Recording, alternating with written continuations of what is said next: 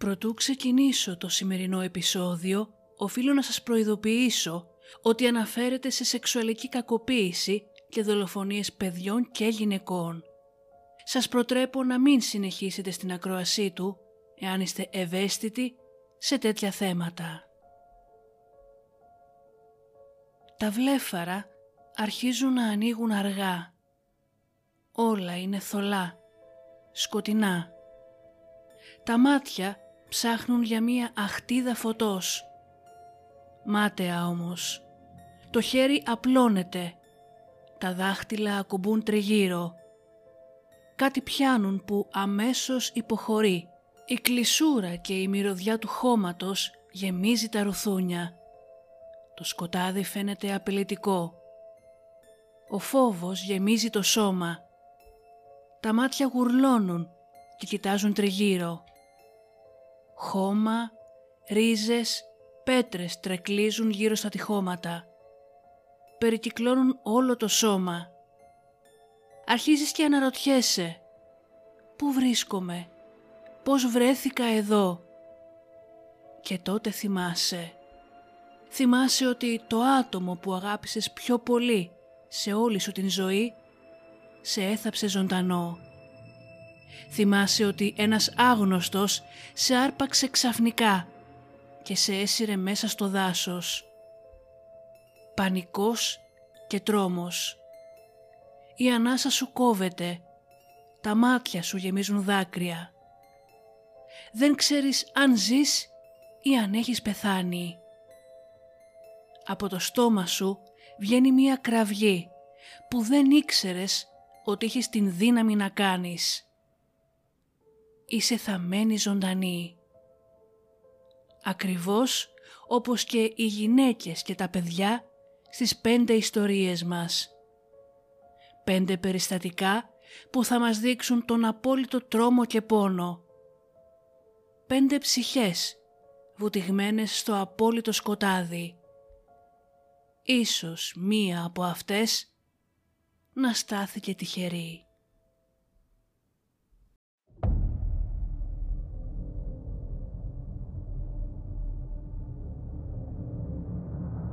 And that's where I cut her open when he told me to. Slave. There's no way around it. Primarily a sexual slave, but nonetheless a physical slave as well. I had no intention of hurting him. I, I couldn't find any way to eat And The girls you, you mean beat her to death with what? Uh, sledgehammer. We are all evil in some form or another.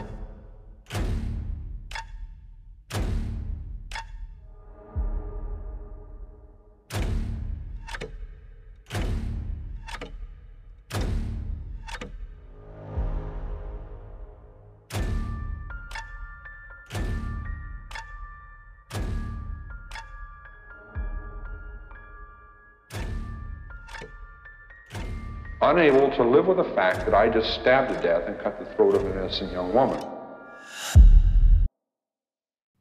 Καλώς ήρθατε στο True Crime αλλά ελληνικά. Ένα podcast που θα σας προκαλέσει εφιάλτες. Θα σας κάνει να τρομάξετε με το τι είναι ικανός να κάνει ο άνθρωπος. Και θα σας πάει σε όλο τον κόσμο για να ξετυλίξουμε μαζί σελίδες από γνωστά και άγνωστα εγκλήματα, serial killers και άλλες υποθέσεις. Είμαι η Μυρτώ και κάθε εβδομάδα θα βουτάμε στο σκοτάδι του ανθρώπινου μυαλού. Η Τζέσικα Λάνσφορντ γεννήθηκε στις 6 Οκτωβρίου του 1995 στην Βόρεια Καρολίνα και έμενε με τους γονείς της, Μάρκ και Άντζελα και τα μεγαλύτερα αδέρφια της. Ένα χρόνο μετά την γέννησή της, οι γονείς της χώρισαν, με τον Μάρκ να κερδίσει την πλήρη επιμέλειά της, μια σχέση βαθιάς αγάπης και λατρείας. Όταν οι παππούδες της Τζέσικα μετακόμισαν στην Φλόριντα, ο Μάρκ μετακόμισε μαζί τους, ώστε να έχει βοήθεια με την μικρή του κόρη. Η Τζέσικα ήταν ένα εξωστρεφές, φιλικό και στοργικό κορίτσι που αγαπούσε τις αγκαλιές και συμπεριφερόταν σε όλους με καλοσύνη. Όταν ήταν εννέα ετών, Ο πατέρας της, ο Μάρκ, βγήκε το πρώτο του ραντεβού μετά το διαζύγιό του. Έτσι άφησε την κόρη του στην φροντίδα των παππούδων της εκείνο το βράδυ. Ο Μάρκ τελικά έμεινε το βράδυ στο σπίτι της γυναίκας με την οποία βγήκε ραντεβού και γύρισε σπίτι νωρίς το επόμενο πρωί. Όταν επέστρεψε, άκουγε το ξυπνητήρι της Τζέσικα να χτυπάει και αναρωτήθηκε γιατί δεν το είχε κλείσει ακόμα. Πήγε στο δωμάτιό της και είδε πως το κρεβάτι της ήταν άδειο. Η μικρή όμως δεν ήταν πουθενά μέσα στο σπίτι, ούτε και έξω. Ξαφνικά ο Μάρκ πάγωσε. Δεν είχε κλειδώσει την πόρτα όταν έφυγε. Πανικοβλήθηκε. Οι παππούδες της δεν την είχαν δει από τότε που την έβαλαν στο κρεβάτι. Και έτσι ο Μάρκ κάλεσε αμέσως την αστυνομία για να δηλώσει την εξαφάνιση της κόρης του. Όταν έκλεισε το τηλέφωνο, πήρε όλους όσους γνώριζε και ρώταγε αν την είχαν δει. Η Τζέσικα όμως ήταν άφαντη. Η αστυνομία προσπάθησε να αποκλείσει ό,τι μπορούσε πριν καταλήξουν ότι τελικά πρόκειται για υπόθεση απαγωγής. Ρώτησαν αν ήταν πιθανό να έχει τραπεί σε φυγή, ίσως για να ψάξει την μητέρα της, την οποία δεν είχε δει εδώ και τέσσερα χρόνια. Ο Μάρκ όμως είπε όχι, δεν θα το έσκαγε ποτέ, ούτε θα έψαχνε την μητέρα της, καθώς ζούσε σε διαφορετική πολιτεία. Ξαφνικά και όσο ο Μάρκ περιφερόταν μέσα στο σπίτι πανικόβλητος, παρατήρησε κάτι. Η Τζέσικα λάτρευε τα λούτρινα ζωάκια και είχε πάρα πολλά. Ένα όμως ήταν το αγαπημένο της. Ένα μοβ δελφίνι που της είχε κερδίσει ο πατέρας της λίγες ημέρες πριν σε ένα λούνα πάρκ. Και αυτό το μοβ δελφίνι δεν ήταν πουθενά. Τότε η αστυνομία κατάλαβε ότι επρόκειτο για απαγωγή. Έλεξαν τα μητρώα σεξουαλικών παραβατών. Ξεκίνησαν έρευνα για όλους τους σεξουαλικούς δράστες και παιδεραστές που ζούσαν στην περιοχή, πηγαίνοντας ακόμα και από πόρτα σε πόρτα για να συγκεντρώσουν πληροφορίες και για να ελέγξουν οτιδήποτε ύποπτο. Ο αριθμός όμως των σεξουαλικών παραβατών ήταν τεράστιος. 208 οι ερευνές τους φαίνονταν πλέον μάταιες. Όσο η αστυνομία έκανε την δουλειά της, οι ερευνητές έριξαν τις υποψίες τους στον Μάρκ και στον παππού της Τζέσικα. Για τρεις ολόκληρες ημέρες, οι δύο άντρες βρισκόντουσαν κλειδωμένοι σε ένα ανακριτικό δωμάτιο με έναν καταιγισμό ερωτήσεων και πιέσεων. Και οι δυο τους, με δάκρυα στα μάτια, δήλωναν την απόλυτη αγάπη τους για το μικρό κορίτσι τους. Όταν υποβλήθηκαν σε τεστ πολυγράφου και οι δύο πέρασαν. Έτσι η αστυνομία πλέον δεν είχε άλλα στοιχεία για να ερευνήσει. Και χωρίς κάτι χειροπιαστό, η υπόθεση αυτή γέμισε όλους τους εμπλεκόμενους με απελπισία. Όλα άλλαξαν όμως όταν οι έρευνές τους τους οδήγησαν στην πόρτα του 46χρονου παιδεραστή και σεξουαλικού παραβάτη Τζον Κούι. Ο Τζον ήταν ένας άκρως επικίνδυνος άντρας με μια τεράστια λίστα με καταδίκες για διαρρήξεις και σεξουαλικές παραβάσεις και εκείνη την εποχή κρυβόταν καθώς εκκρεμούσε εναντίον του ένταλμα σύλληψής του για κατοχή κάναβης. Όταν η αστυνομία πήγε στο σπίτι του, ανακάλυψαν ότι δεν έμενε πια εκεί και ότι δεν τους είχε ενημερώσει ότι μετεκαταστάθηκε, κάτι που αποτελούσε ομοσπονδιακή παραβίαση. Όταν βρήκαν την αδερφή του, αυτή τους είπε ότι έμενε μαζί της, αλλά ότι τώρα δεν ήξερε που βρισκόταν. Ωστόσο, αυτό που η αστυνομία δεν γνώριζε εκείνη την στιγμή ήταν ότι μόλις λίγα μέτρα μακριά, χωμένη σε μια σκοτεινή ντουλάπα του σπιτιού, βρισκόταν η τρομαγμένη Τζέσικα. Ο Τζον την είχε κλειδώσει εκεί, λέγοντάς της να μην κάνει θόρυβο ό,τι κι αν γίνει. Οι αστυνομικοί όμως δεν είχαν ένταλμα τότε για να ψάξουν το σπίτι. Έτσι έφυγαν άπραγοι. Η τραγική σκέψη ότι μία ντουλάπα και μόνο μία ντουλάπα χώριζε την μικρή από την ελευθερία της θα στοιχείωνε για πάντα το μυαλό των αστυνομικών. Όταν την επόμενη εβδομάδα οι αρχές επέστρεψαν στο σπίτι, βρήκαν την ξαδέρφη του Τζον, η οποία τους είπε ότι είχε δώσει λεφτά στον ξαδερφό της για να αγοράσει ένα εισιτήριο λεωφορείου. Αλλά δεν ήξερε ποιος ήταν ο προορισμός του. Ο Τζον Κούι πλέον ήταν επίσημα ύποπτος. Τελικά η αστυνομία τον βρήκε σε ένα καταφύγιο αστέγων και όταν τον ανέκριναν τους είπε ότι είχε πάει εκεί για δουλειά και ότι δεν είχε καμία ιδέα τι συνέβη στο μικρό κορίτσι. Ό,τι ήξερε ήταν αυτά που είχε δει στις ειδήσεις. Χωρίς όμως άλλα στοιχεία δεν μπορούσαν να κάνουν κάτι και έτσι τον άφησαν ελεύθερο.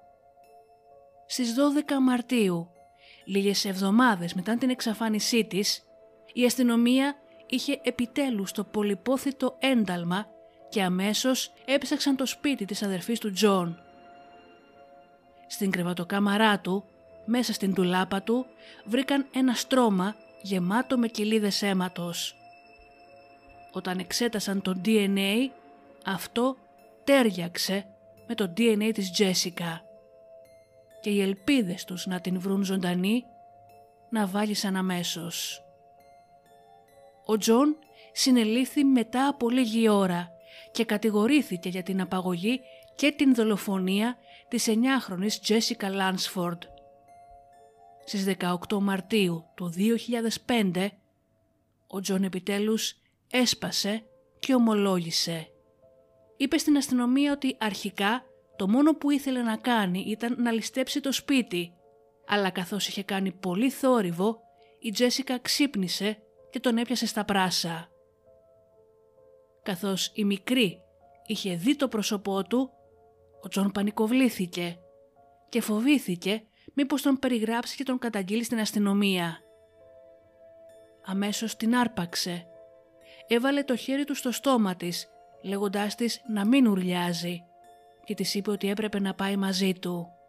Η μικρή Τζέσικα με δάκρυα στα μάτια και γεμάτη φόβο, πριν φύγουν, ζήτησε από τον Τζον να της επιτρέψει να πάρει μαζί της το αγαπημένο της μοβ δελφίνι που της είχε δώσει ο πατέρας της.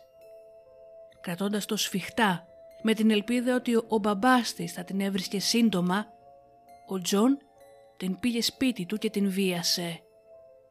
Της είπε ότι πρέπει να μείνει στο κρεβάτι του και να μην φύγει από το δωμάτιο. Εκείνο το βράδυ ο Τζον κοιμήθηκε δίπλα από την μικρή Τζέσικα, όσο αυτή έσφιγγε όλο και πιο πολύ πάνω της το μοβ δελφίνι της. Το επόμενο πρωί ο Τζον την βίασε ξανά, την κλείδωσε στην ντουλάπα του λέγοντάς της να μην κάνει θόρυβο, αλλιώς θα της έκανε κακό και απλά έφυγε για την δουλειά του. Μέσα στην σκοτεινή ντουλάπα η Τζέσικα σκεφτόταν τον μπαμπά της. Σκεφτόταν εκείνη την ημέρα που πήγαν στο Λούνα Παρκ και πόσο ο πατέρας της την σήκωσε στους ώμους του γελώντας. Όταν ο Τζον γύρισε σπίτι μετά την δουλειά του και έμαθε ότι οι αστυνομικοί είχαν περάσει, ήξερε ότι έπρεπε να κάνει κάτι. Δεν ήταν σίγουρος αν έπρεπε να την αφήσει ελεύθερη να γυρίσει σπίτι της, καθώς φοβόταν να επιστρέψει στην φυλακή. Αργότερα την ίδια ημέρα και όταν όλοι έλειπαν από το σπίτι, βίασε την Τζέσικα για τελευταία φορά και της είπε ότι θα την πήγαινε πίσω στον μπαμπά της, αλλά πως έπρεπε να κάνει ό,τι της έλεγε. Τότε άνοιξε δύο μεγάλες πλαστικές σακούλες σκουπιδιών και της είπε να μπει μέσα, μαζί με το λούτρινο κουκλάκι της. Της υποσχέθηκε ότι θα την άφηνε κοντά στο σπίτι της και πως μετά από λίγη ώρα θα μπορούσε να σκίσει τις σακούλες. Το σχέδιό του όμως ήταν άλλο. έσυρε την Τζέσικα που ήταν μέσα στις σακούλες στο πίσω μέρος του σπιτιού. Έσκαψε μία τρύπα βάθους σχεδόν δύο μέτρα. Την έθαψε ζωντανή και αμέσως εξαφανίστηκε. Τραγική ηρωνία. Η αστυνομία είχε στήσει λίγο μπροστά από το σπίτι μία σκηνή ως αυτοσχέδιο γραφείο για τις ερευνές τους, η οποία όμως σκηνή έκοβε την οπτική γωνία του σπιτιού από τον δρόμο. Εάν οι αστυνομικοί βρισκόντουσαν εκεί όσο ο Τζον έσερνε τις σακούλες σκουπιδιών με την μικρή Τζέσικα μέσα και αν δεν είχαν στήσει εκεί ακριβώς την σκηνή θα μπορούσαν να τον είχαν πιάσει πάνω στην πράξη και ίσως τώρα η μικρή να ήταν ζωντανή.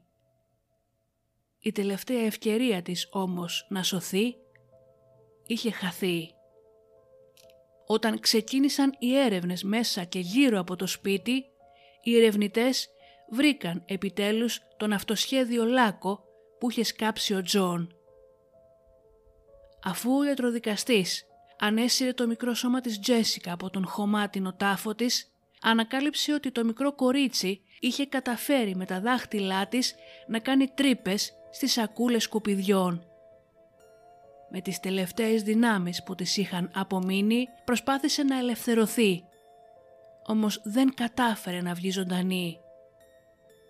Τα δάχτυλά της ήταν ακόμα κοκαλωμένα, μάρτυρες των απέλπιδων προσπάθειών της.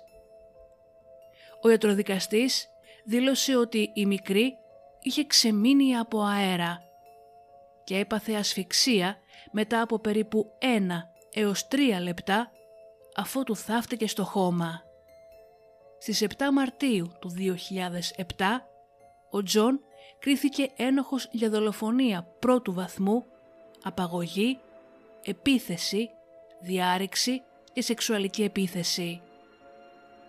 Καταδικάστηκε σε θάνατο, ωστόσο στις 30 Σεπτεμβρίου του 2009 πέθανε από φυσικά αίτια.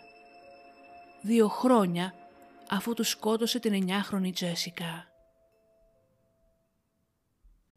29 Τετάρτου του 2006 και βρισκόμαστε στο Όλμο Ντι Μαρτελάγκο της Βενετίας στην Ιταλία. Η εννέα μηνών έγκυος Τζένιφερ Ζακόνη σε μία εβδομάδα θα γινόταν 21 ετών. Ανυπομονούσε να καλωσορίσει το αγοράκι της, του οποίου το όνομα είχε ήδη βρει. Θα τον έβγαζαν Χεβάν.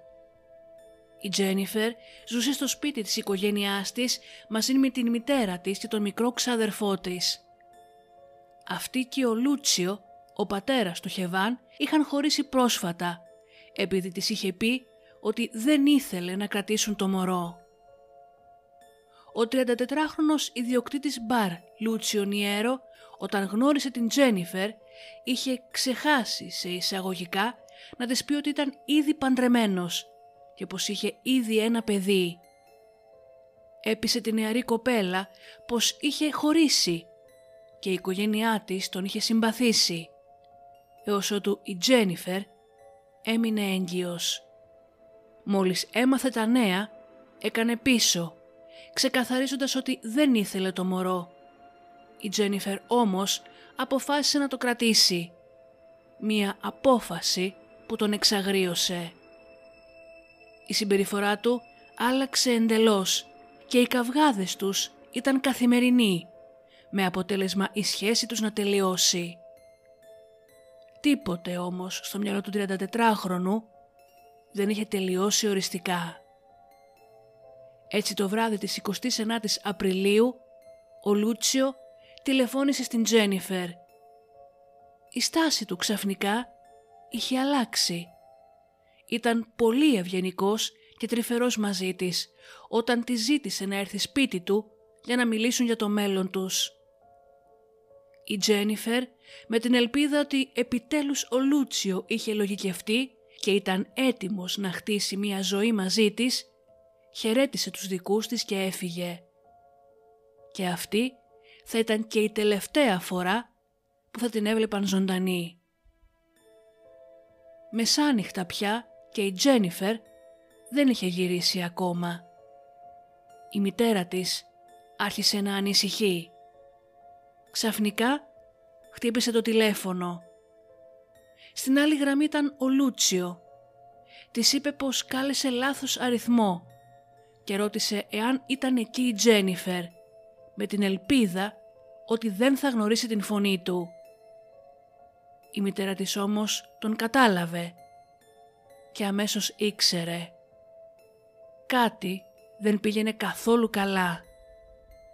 Λίγο αργότερα έλαβε ένα μήνυμα από το κινητό της Τζένιφερ. Της έγραφε ότι ήταν καλά και ότι επρόκειτο να πάει με μια φίλη της στο καζίνο του Νιου Γκόρικα, πέρα από τα σύνορα με την Σλοβενία. Το περίεργο αυτό μήνυμα επιβεβαίωσε τις υποψίες της μητέρας της. Η Τζένιφερ ήταν μόλις 20 ετών και 9 μηνών έγκυος. Είχε φύγει από το σπίτι έχοντας μόνο 10 ευρώ στην τσέπη της και μια ταυτότητα που είχε λήξει. Δεν υπήρχε περίπτωση να έκανε ένα τέτοιο ταξίδι στην κατάστασή της. Μόλις ανέφερε την εξαφάνιση της κόρης στην αστυνομία, αυτοί ξεκίνησαν αμέσως την έρευνα. Αρχικά παρακολούθησαν το κινητό τηλέφωνο που είχε στείλει το μήνυμα και βρήκαν ότι έδινε σήμα σε μια αγροτική περιοχή κοντά στην πόλη. Μαζί με ειδικές μονάδες σκύλων και ομάδες διτών, οι αρχές πέρασαν τις επόμενες επτά ημέρες σαρώνοντας τα περίχωρα της Βενετίας, χωρίς όμως να βρουν ίχνος της Τζένιφερ. Εν τω μεταξύ, ο Λούτσιο είχε κληθεί να έρθει για ανάκριση, αλλά τράπηκε σε φυγή. Μία εβδομάδα αργότερα τον εντόπισαν στο Μιλάνο και όταν ο Λούτσιο συνειδητοποίησε ότι δεν μπορούσε να ξεφύγει, ομολόγησε. Εκείνο το βράδυ ο Λούτσιο και η Τζένιφερ άρχισαν να τσακώνονται από την στιγμή που μπήκαν στο αυτοκίνητο. Μέσα σε λίγα λεπτά ο τσακωμός ξέφυγε εντελώς από τον έλεγχο. Οδήγησε μακριά από το σπίτι της, σε μια εξοχική περιοχή όπου το κινητό της τηλέφωνο δεν θα είχε σήμα. Και τότε ήταν που ξεκίνησε η φρικιαστική βία. Ο Λούτσιο κλώτσισε και γρονθοκόπησε την έγκυο Τζένιφερ μέχρι που της έσπασε τρία πλευρά, με την κοπέλα να πέφτει λιπόθυμη στο χώμα.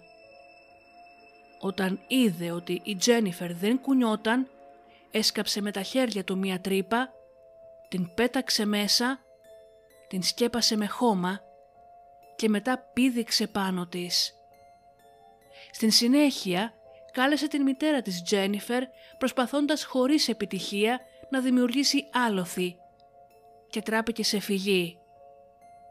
Μετά την σύλληψή του, ο Λούτσιο οδήγησε τους ερευνητές στο ακριβές σημείο όπου βρισκόταν το σώμα της Τζένιφερ. Κατά την διάρκεια της νεκροψίας, ο ιατροδικαστής δήλωσε ότι η νεαρή γυναίκα ήταν ακόμα ζωντανή όταν την έθαψε. Προσπαθούσε απεγνωσμένα με τα χέρια της να σκάψει το χώμα για να βγει αυτή και το αγέννητο μωρό της από το έδαφος προτού πεθάνει από ασφυξία. Ο Λούτσιο Νιέρο καταδικάστηκε σε 30 χρόνια για την δολοφονία της Τζένιφερ. Το 13 η μητέρα της, η Άννα Μαρία Τζιανόνε, υπέβαλε μήνυση ζητώντας αποζημίωση ως θύμα βίαιου εγκλήματος, σύμφωνα με οδηγία της Ευρωπαϊκής Ένωσης. Το δικαστήριο αποφάσισε υπέρ της και διευθέτησε αποζημίωση ύψους 80.000 ευρώ. Ο Λούτσιο όχι μόνο δεν έδωσε ποτέ ούτε μία δεκάρα στην μητέρα της Τζένιφερ, αλλά δεν ζήτησε ποτέ συγχώρεση που αφαίρεσε την ζωή της κόρης της, αλλά και του αγέννητου εγγονού της. Έξι το απόγευμα στις 24 Μαΐου του 2009 και βρισκόμαστε στο Monroe του Michigan. Η πεντάχρονη Νέβα Μπλιουκάναν ζήτησε από την μητέρα της Τζένιφερ να πάει σε μία φίλη της που έμενε στην ίδια πολυκατοικία για να παίξουν. Μόλις η μητέρα της της έδωσε το ok, η πιτσιρίκα έφυγε τρέχοντας. Ανυπομονούσε να πάει να δει την φίλη της που είχε μόλις πάλι ποδήλατο. 20 λεπτά μετά, ένα μικρό παιδί χτύπησε την πόρτα του διαμερίσματος.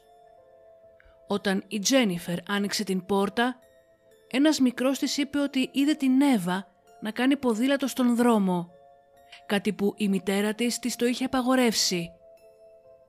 Θυμωμένη, αποφάσισε να την βάλει τιμωρία, μόλις γύρναγε σπίτι.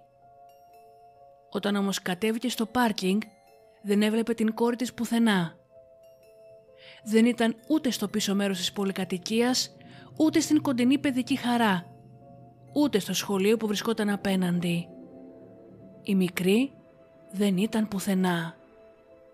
Για την επόμενη ώρα η πανικόβλητη Τζένιφερ χτυπούσε όλες τις πόρτες των διαμερισμάτων προσπαθώντας να βρει την κόρη της. Κανείς όμως δεν την είχε δει.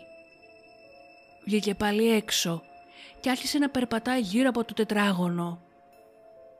Σε μία γωνία βρήκε το μόβ και πράσινο ποδήλατο. Η κόρη της όμως δεν ήταν εκεί. Τρομοκρατημένη κάλεσε το τμήμα και ανέφερε την εξαφάνισή της. Η Νέβα ζούσε στο συγκρότημα διαμερισμάτων Charlotte Arms με την μητέρα της και την γιαγιά της. Εδώ και χρόνια δεν είχε δει τον πατέρα της, τον Σένχινο Τζόσα, ο οποίος ζούσε στο Οχάιο και ήταν πάντα απόν. Τρεις μέρες νωρίτερα είχε τελειώσει τον υπιαγωγείο και ανυπομονούσε να έρθει το καλοκαίρι για να περάσει χρόνο με τις φίλες της. Οι γείτονες περιέγραψαν το κοριτσάκι ως κάπως δειλό.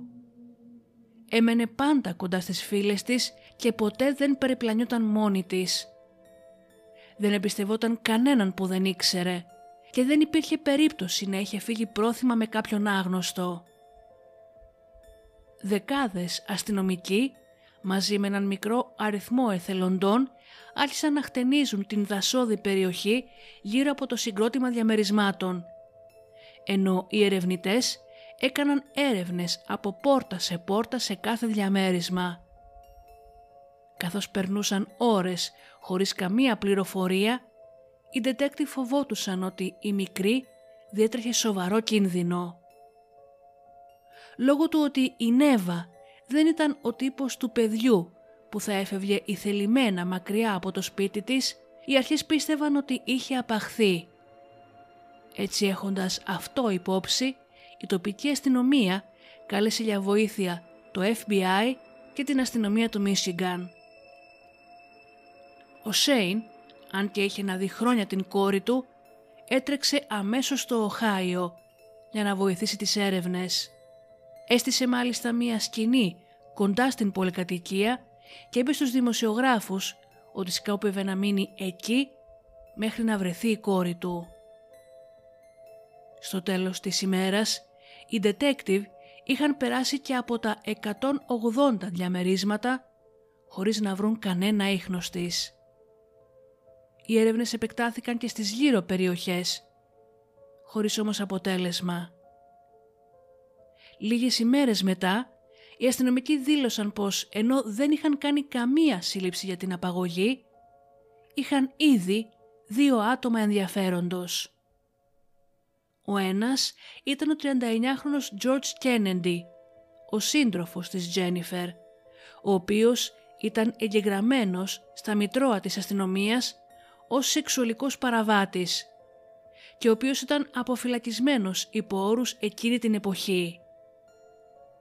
Βάσει όμως των όρων της αναστολής του δεν του επιτρεπόταν να ήταν μόνος του με ή γύρω από παιδιά αλλά και να έχει ρομαντική σχέση με οποιονδήποτε σχετιζόταν με παιδί.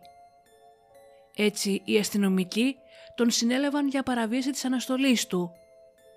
Πάσχιζαν όμως να βρουν στοιχεία που να τον συνέδεαν με την εξαφάνιση της μικρής.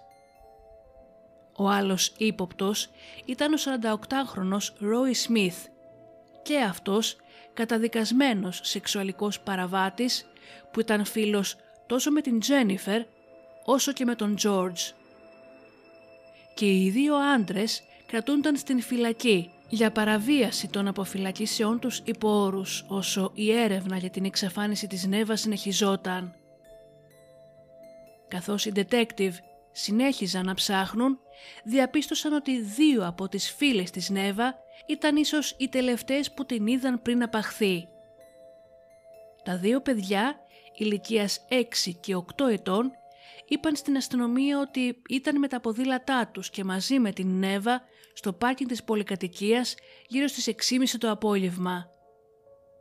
Η εξάχρονη είπε ότι είδε την Νέβα να κατευθύνεται προς το δάσος για να συναντήσει τον μπαμπά George, όνομα με το οποίο η μικρή αποκαλούσε τον George Kennedy. Από την άλλη η οκτάχρονη ισχυρίστηκε ότι η Νέβα είχε απαχθεί από έναν άγνωστο κακό άνδρα, ο οποίος στην συνέχεια την μαχαίρωσε στο στομάχι. Το παιδί είπε ότι είχε προσπαθήσει να βοηθήσει την Εύα, αλλά δεν μπόρεσε. Χωρίς άλλες λεπτομέρειες όμως, η detective δεν ήταν σίγουρη αν τα παιδιά είχαν πράγματι δει κάτι ή απλώς υπέφεραν από ψυχολογικό τραύμα και φανταζόντουσαν τι θα μπορούσε να της είχε συμβεί. Λίγες ημέρες μετά, η αστυνομία εκτέλεσε ένταλμα έρευνας στο δωμάτιο του ξενοδοχείου όπου έμενε ο Τζόρτζ πριν από την σύλληψή του. Βρέθηκαν πολλά αντικείμενα, συμπεριλαμβανομένου ενός σόρτς και μιας πετσέτας βαμμένης με αίμα και στάλθηκαν στο εργαστήριο για περαιτέρω έλεγχο. Εντόπισαν επίσης φωτογραφίες ενός κοριτσιού που έμοιαζε με την Εύα και κάτι που φαινόταν σαν κοιλίδες αίματος σε έναν από τους τοίχους. Επίσης στο φορτηγάκι του George βρέθηκε ένα αιματοβαμένο πολυεργαλείο. Οι ελπίδες όμως για την ανέβρεση της Νέβα μειωνόντουσαν. Πάνω από 500 άτομα εθελοντές έψαχναν καθημερινά την περιοχή σπιθαμή προς πιθαμή. Ήξεραν όμως ότι πια δεν ψάχνουν για ένα ζωντανό παιδί, αλλά για ένα πτώμα. Όταν οι εξετάσεις του αίματος έδειξαν πως δεν ανήκει στην μικρή, οι έρευνές τους έπεσαν σε αδιέξοδο. Από την μία αναπτερώθηκαν οι ελπίδες τους ότι μπορούσε να είναι ακόμα ζωντανή. Από την άλλη όμως ήξεραν ότι ο Τζόρτζ δεν ανήκε πλέον στη λίστα των υπόπτων. Μερικές ημέρες μετά και ενώ οι έρευνες δεν έβγαζαν πουθενά παρά τις χιλιάδες κλήσεις που είχαν δεχτεί, παρά τις καταθέσεις και τις συνεντεύξεις, υπήρξε πρόοδος. Αλλά η πρόοδος ήταν τραγική. Την ενδέκατη ημέρα, ένας πατέρας με τον γιο του ψάρευαν στις όχθες του ποταμού Ρέιζιν. Ο γιος περπατούσε πάνω στις πέτρες της όχθης όταν ξαφνικά πάτησε πάνω σε ένα κομμάτι τσιμέντο που έμοιαζε να καταραίει κάτω από τα πόδια του. Μια φρικτή μυρωδιά, σαν χαλασμένο ψάρι, έβγαινε από το τσιμέντο και όταν το κλώτσισε μερικές φορές, από μέσα έπεσε ένα κομμάτι, αποκαλύπτοντας ένα κομμάτι ανθρώπινης σάρκας κάτω από το θρηματισμένο σκυρόδεμα. Μύγες κατέκλυσαν την περιοχή και η μυρωδιά έγινε πλέον ανυπόφορη. Όταν κατάλαβαν τι είχαν ανακαλύψει, κάλεσαν την αστυνομία. Οι ερευνητές έφτασαν αμέσως και γρήγορα απέκλεισαν την περιοχή ως τόπο εγκλήματος.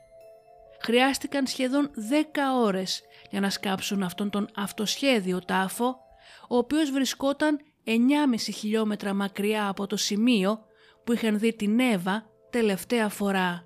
Στις 9 Ιουνίου ο ιατροδικαστής επιβεβαίωσε τους φόβους των αστυνομικών. Το πτώμα που ήταν θαμένο μέσα στο τσιμέντο ήταν η πεντάχρονη Νεβά. Το μικρό κορίτσι είχε θαυτεί μπρούμητα σε έναν ρηχό τάφο. Αφού ο δολοφόνος της τοποθέτησε το σώμα της στο χώμα, την σκέπασε με ένα μείγμα τσιμέντου που στεγνώνει γρήγορα. Διαπίστωσε επίσης ότι πιθανότατα είχε θαυτεί εκεί λίγο μετά την απαγωγή της και λόγω της αποσύνθεσης η αιτία του θανάτου της δεν ήταν αμέσως εμφανής. Δεν υπήρχαν σημάδια τραυμάτων στο σώμα της, έτσι απέκλεισαν πυροβολισμό ή τραύματα από μαχαίρι. Επίσης δεν υπήρχαν και ενδείξεις σεξουαλικής επίθεσης. Τέλος, ο ιατροδικαστής απεφάνθη ότι η Νέβα πέθανε από ασφυξία λόγω εισπνοής χώματος. Από την ποσότητα του χώματος που βρέθηκε στους πνεύμονές της ήταν σαφές ότι ο θάνατός της επήλθε με αργό ρυθμό. Η μικρή είχε παλέψει σκληρά για την ζωή της καθώς τα δάχτυλά της είχαν ματώσει από τις προσπάθειές της να βγει από τον τάφο της. Όταν ήρθε η ώρα της κηδείας της, ολόκληρη η πόλη θρύνησε για τον χαμό της. Όταν ο κόσμος έμαθε ότι η Νέβα αγαπούσε τις μοτοσικλέτες, κάποιος δόρισε μία νεκροφόρα Harley Davidson για να μεταφέρει το λευκό φέρετρό της. Οι αρχές έψαξαν όλα τα χρωματοπολία αλλά και εταιρείες κατασκευών στην περιοχή, προσπαθώντας να βρουν κάποιο στοιχείο για το ποιος είχε αγοράσει πρόσφατα το τσιμέντο που χρησιμοποιήθηκε για τον τάφο της Νέβα. Οι ερευνές τους όμως έπεσαν σε αδιέξοδο. Αν και ο George Kennedy παρέμενε πρόσωπο ενδιαφέροντος, κανένα στοιχείο δεν τον συνέδε με το έγκλημα. Παρά το γεγονός ότι η αστυνομία προσέφερε αμοιβή για πληροφορίες, τίποτα δεν έφερε αποτέλεσμα και σύντομα η υπόθεση εξαφανίστηκε από τα μέσα μαζικής ενημέρωσης. Τα τελευταία χρόνια η υπόθεση αυτή συνεχίζει να παραμένει άλυτη, αλλά οι αρχές επιμένουν και συνεχίζουν τις έρευνες. Το 2021 υπέβαλαν στοιχεία στο FBI για περαιτέρω ανάλυση χρησιμοποιώντας τεχνολογία που κατά την στιγμή της αρχικής έρευνας δεν ήταν διαθέσιμη. Ίσως η νέα αυτή τεχνολογία αποκαλύψει τελικά κάποια στιγμή την ταυτότητα του δολοφόνου. Στα αγγλικά το όνομα της Νέβα ανάποδα είναι η λέξη αγγλική heaven, δηλαδή παράδεισος. 2010 και βρισκόμαστε στην Βραζιλία. Η 12χρονη Γκαμπριέλη Μαγκάλες Δε Σόουζα είχε μια πολύ άσχημη παιδική ηλικία. Σε ηλικία 10 ετών είχε κακοποιηθεί σεξουαλικά από τον πατριό της και φοβόταν να το πει στην μητέρα της. Η μέρα που αποφάσισε να αντιμετωπίσει τον φόβο της και να μιλήσει για την κακοποίησή της ήταν και η μέρα που ο χειρότερος εφιάλτης της έγινε πραγματικότητα. Στις 21 Μαρτίου, όταν η μικρή είπε στη 30χρονη μητέρα της ότι κακοποιήθηκε, δεν έλαβε από αυτήν καμία συναισθηματική υποστήριξη. Αντίθετα, η Έμι Λέιντ επιτέθηκε στην ανυπεράσπιστη κόρη της. Σε μια έκρηξη οργής ανάγκασε την Γκαμπριέλη και τον 13χρονο αδερφό της να μπουν στο αυτοκίνητο και στην συνέχεια οδήγησε σε μια απομακρυσμένη δασόδη περιοχή στη μικρή πόλη Μπραζιλάντια, εκεί όπου ζούσαν. Μόλις έφτασαν, βγήκαν από το αυτοκίνητο και περπάτησαν μέσα στο δάσος. Όταν η Εμιλέιντ βρήκε μια τρύπα στο χώμα, έσπρωξε την Καμπριέλη στο έδαφος και άρχισε να την στραγγαλίζει με ένα ηλεκτρικό καλώδιο. Την έθαψε ζωντανή ανάποδα μέσα στην τρύπα με την βοήθεια του γιού της. Αργότερα, όταν ο 13χρονος ρωτήθηκε από την αστυνομία για το πώς ήξερε ότι η αδερφή του ήταν ακόμα ζωντανή, απάντησε ότι την άκουσε να φωνάζει για βοήθεια όσο ήταν μέσα στην τρύπα. Η μικρή Γκαμπριέλη πέθανε με μόνο τα πόδια της έξω από τον χωμάτινο τάφο της όσο εκλυπαρούσε για βοήθεια.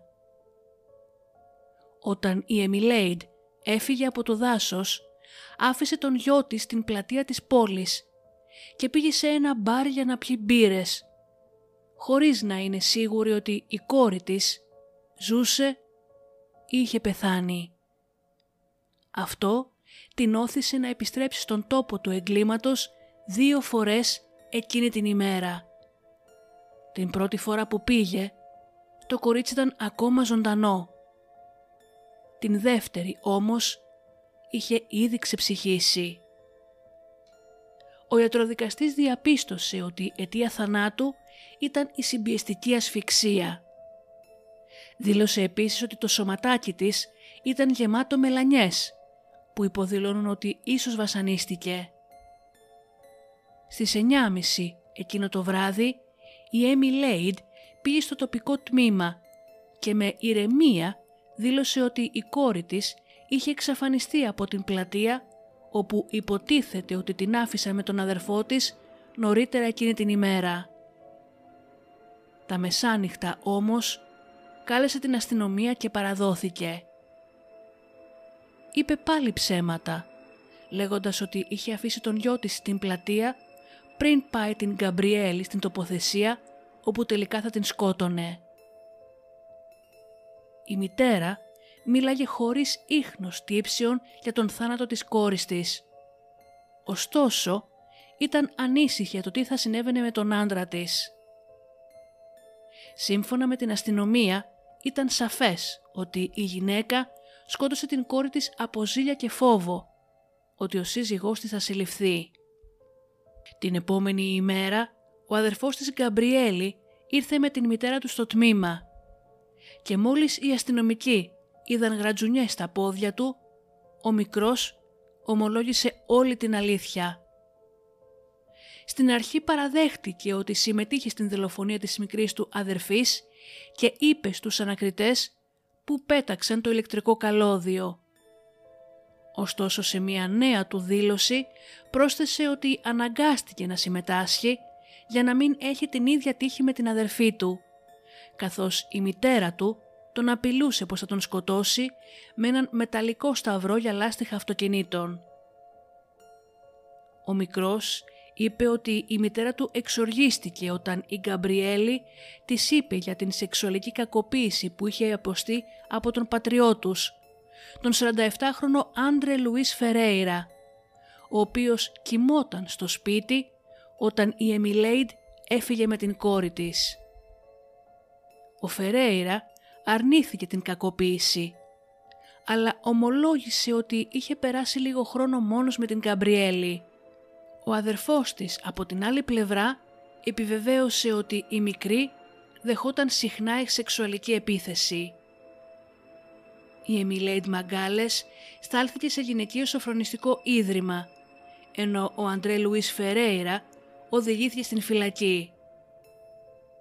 Ο αδερφός της Γκαμπριέλη είχε αρχικά σταλεί σε κοινωνικό εκπαιδευτικό κέντρο κράτησης, αλλά αφέθηκε ελεύθερος μετά την τελευταία του κατάθεση και τώρα βρίσκεται υπό την φροντίδα του βιολογικού του πατέρα.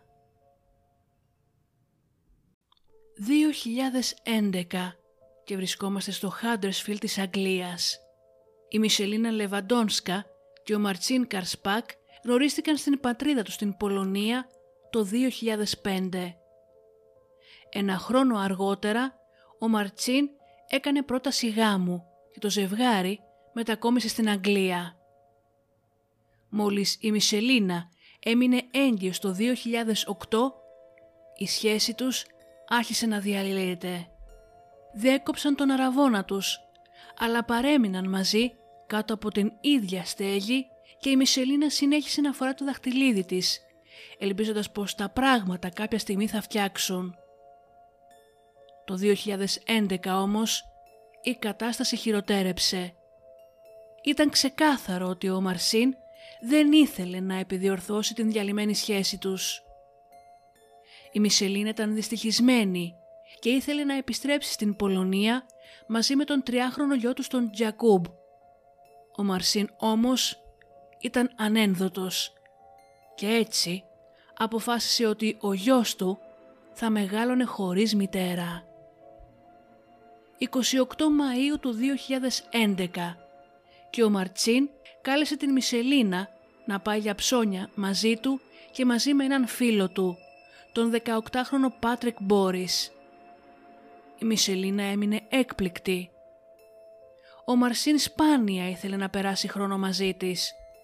Ωστόσο ήταν ενθουσιασμένη και σκέφτηκε ότι τα πράγματα όντως θα πήγαιναν καλά. Πήγε γρήγορα στο μπάνιο και άρχισε να βάφεται. Μόλις βγήκε από το μπάνιο, βρήκε τον Μαρσίν και τον Πάτρικ να τε κοιτάζουν με περίεργα χαμόγελα στα πρόσωπά τους.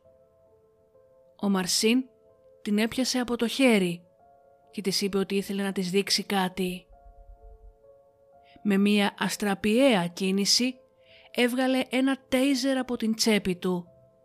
Το ακούμπησε στον λαιμό της Μισελίνα και το σώμα της διαπεράστηκε από 300.000 βολτ ρεύματος. Όσο η νεαρή γυναίκα έπεφτε στο πάτωμα, το σώμα της παρέλυε από τον πόνο. Ο Μαρτσίν, ένας bodybuilder 110 κιλών, εθισμένος στα αναβολικά, έβαλε τα γόνατά του στο στήθος της και την κάρφωσε κάτω. Η Μαϊσελίνα τον ρώτησε αν επρόκειτο να την σκοτώσει. Εκείνος απάντησε «Μη φοβάσαι». Με μια δυνατή φωνή διέταξε τον Πάτρικ να φέρει κολλητική ταινία για χαρτοκιβώτια. Οι δύο άντρες φήμωσαν το στόμα της Μισελίνα και έδεσαν τους καρπούς και τους αστραγάλους της. Την άφησαν εκεί στο πάτωμα σοριασμένη και ο Μαρσίν την χτύπησε και πάλι με το τέιζερ. Λίγες ώρες αργότερα οι δύο άντρες έσυραν την νεαρή γυναίκα στην κουζίνα και την έβαλαν μέσα σε ένα μεγάλο χαρτοκιβώτιο. Καθώς ο Μαρσίν άρχισε να κλείνει το κυβότιο με ταινία, η Μαρσελίνα άρχισε να ουρλιάζει και να εκλυπαρεί να την αφήσουν να φύγει. Ο Μαρσίν γονάτισε, γέλασε και της είπε «Εδώ και τέσσερα χρόνια σε μισό. Δεν θα ξαναδείς τον γιο σου». Οι δύο άντρες έβαλαν το χαρτοκιβώτιο στο πορπαγκάς του αυτοκινήτου του Πάτρικ και οδήγησαν σε μια δασόδη περιοχή κοντά στο Χάντερσφιλτ στο δυτικό Yorkshire. Έβαλαν το κυβότιο μέσα σε έναν ρηχό τάφο που είχαν σκάψει νωρίτερα και για να εξασφαλίσουν ότι η Μισελίνα δεν θα μπορούσε να δραπετεύσει, έβαλαν πάνω της έναν κορμό δέντρου βάρους 45 κιλών. Όσο βρισκόταν μέσα στο χαρτοκιβώτιο, τρομαγμένη και πανικόβλητη, η Μισελίνα άκουγε τον ήχο του χώματος που οι δύο άντρες φτιάριζαν από πάνω της. Άρχισε να προσεύχεται με δάκρυα μέσα από την ανάσα της. Μετά από λίγο, οι θόρυβοι σταμάτησαν.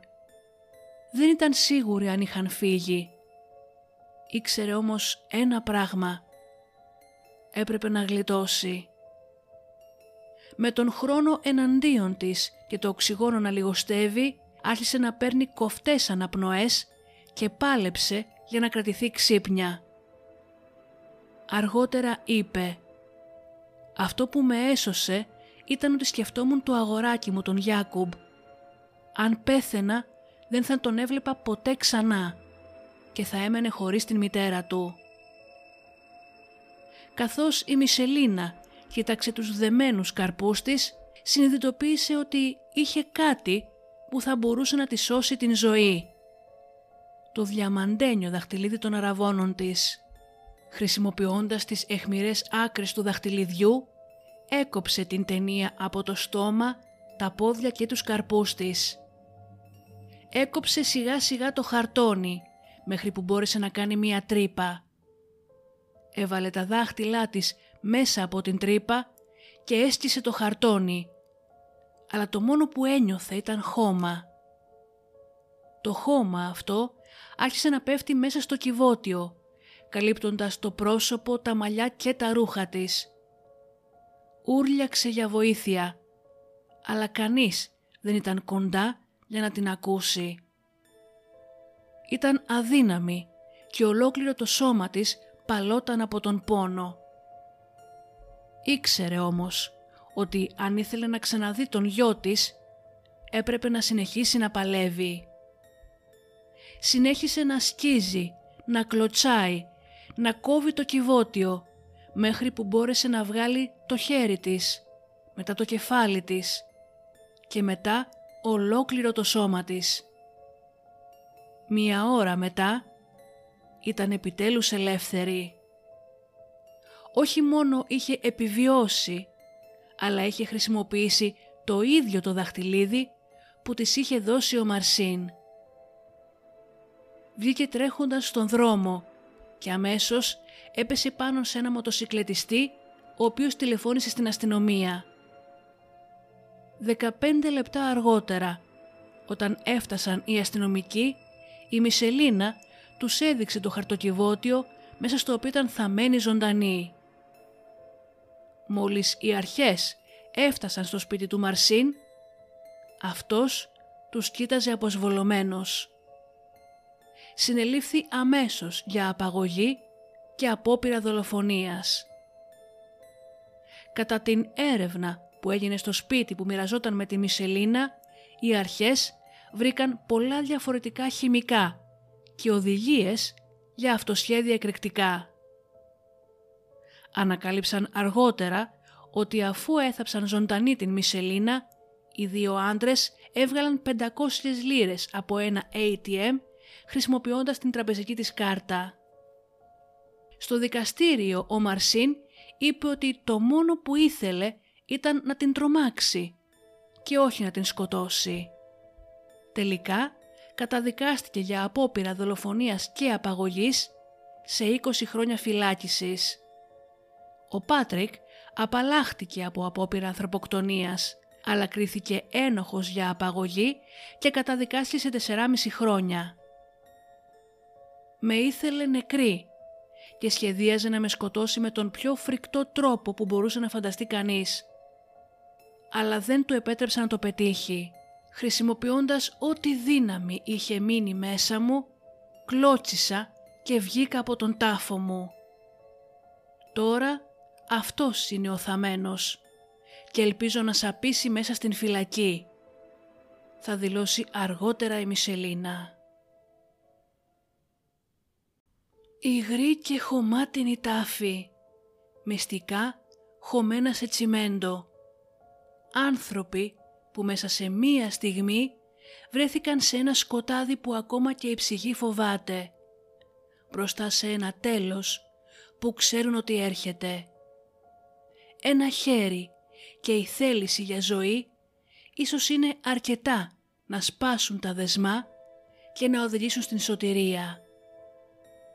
Σας ευχαριστώ που και σήμερα με ακούσατε. Να είστε καλά και τα λέμε στον επόμενο εφιάλτη.